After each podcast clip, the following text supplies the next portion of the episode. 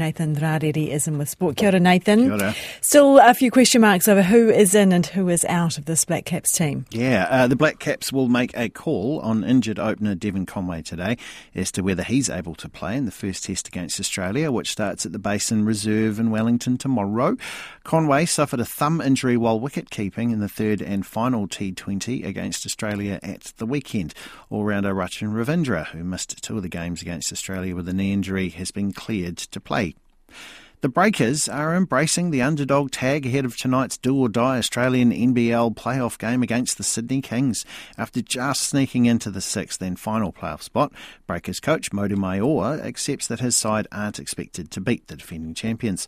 The Kings beat the Breakers in last year's grand final and have the upper hand over the Auckland club so far this season and tens of thousands of Olympic athlete, athletics tickets go on sale next week for events at the Stade de France. The cheapest will cost only $40. More than 8 million of the 10 million Games tickets have already been sold. Koinanga Purungo Nikina, that's your sports news.